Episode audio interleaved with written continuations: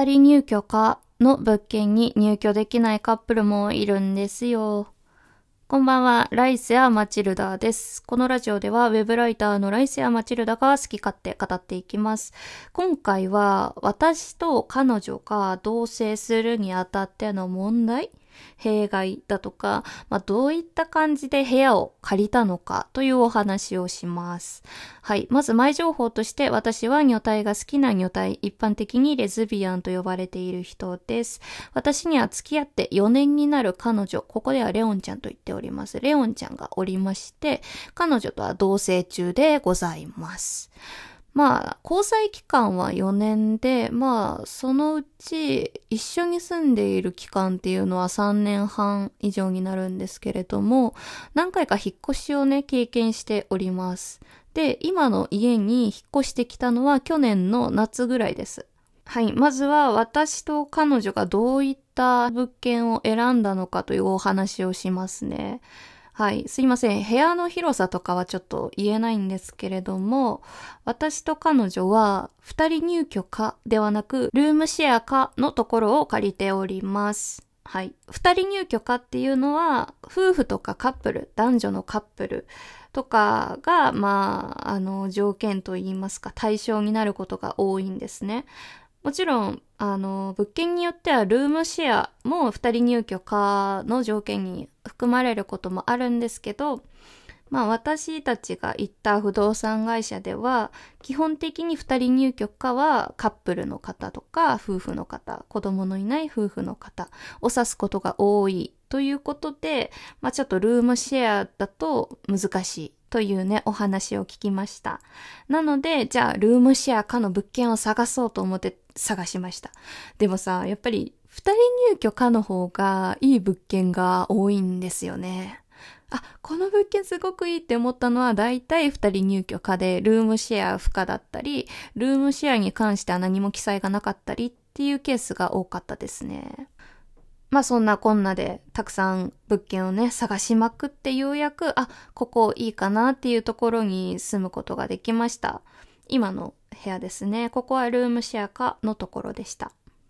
まあここまで話を聞くと、いや同性カップルですって言っちゃえばよくないって疑問にね、思う人もいると思うんですけど、私たちは同性カップルですっていうことを不動産会社に言っていないんですよね。言いませんでした。なぜかというと、あの、不利になるケースがね、あるの。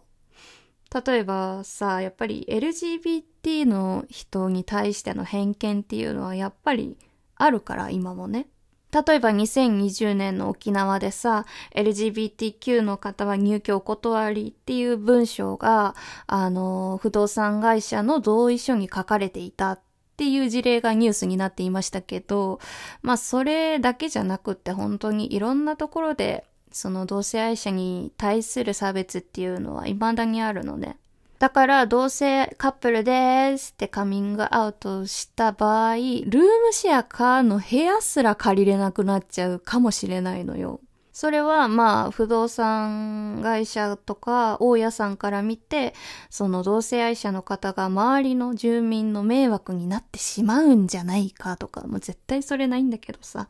とか、そのアパートだかマンションの評判が落ちてしまうんじゃないかとか、まあトラブルがあるんじゃないかとか、まあそういったたまあいらぬ心配で エルジービーティーキュー の方お断りみたいな、あの感じで断るケースがね、あると思うの。まあそもそもルームシェアってあんまりね、あの不動産会社とか大家さんからなんかいい目で見られないからね。やっぱりカップルとか夫婦とか家族兄弟とか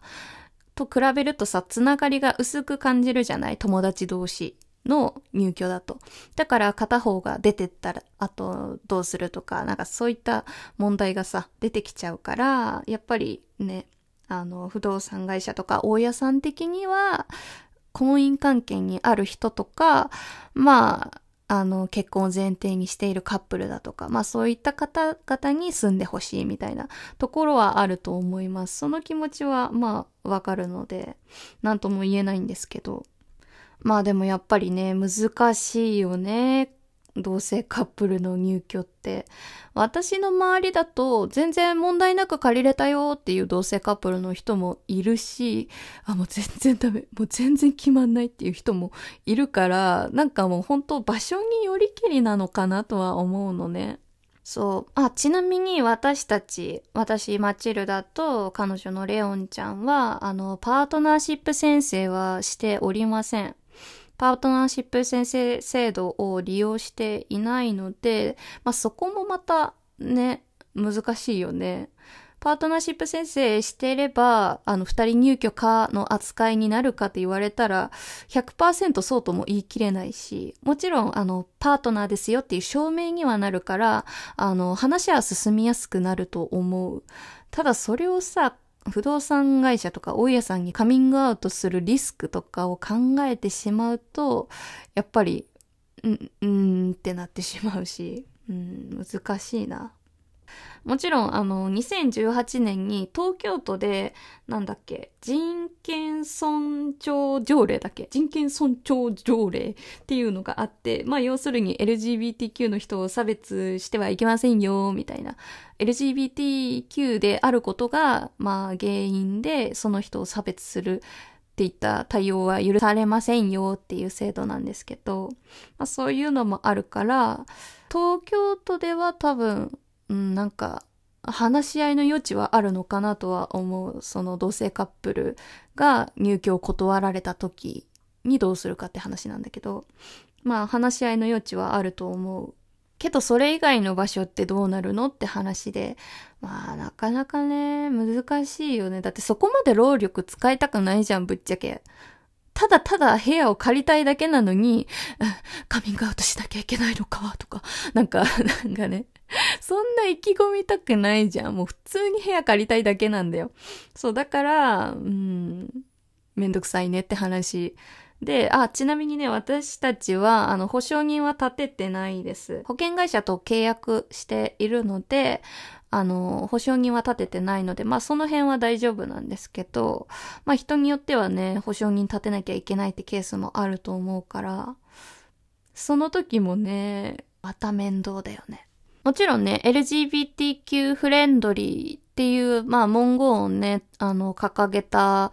不動産会社とかっていうのはあるのね。まあ、スーモとかもそうなんだけど、その他にもたくさんあるので、まあ、そういうところを探してやってもいいし、私たちみたいに、あ、友達ですみたいな感じで、同性カップルであることを告げずに物件探すのもいいと思う。これは本当本人の自由なんだけど、ただ私たちの場合はいろいろリスクとか手間とかを考えてカミングアウトせずに、あの、友達として、ルームシェアとして物件を探しましたって話です。はい。はぁ、ほんとね、借りたい物件、いっぱいあったんだけど、まあ、ことごとくそれがさ、二人入居かなんだよね。で、不動産会社にさ、相談してもさ、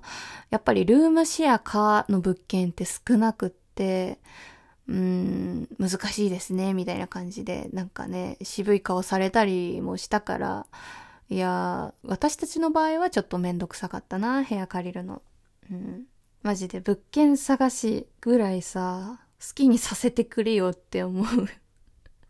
けど、まあなかなかね、しょうがないよね。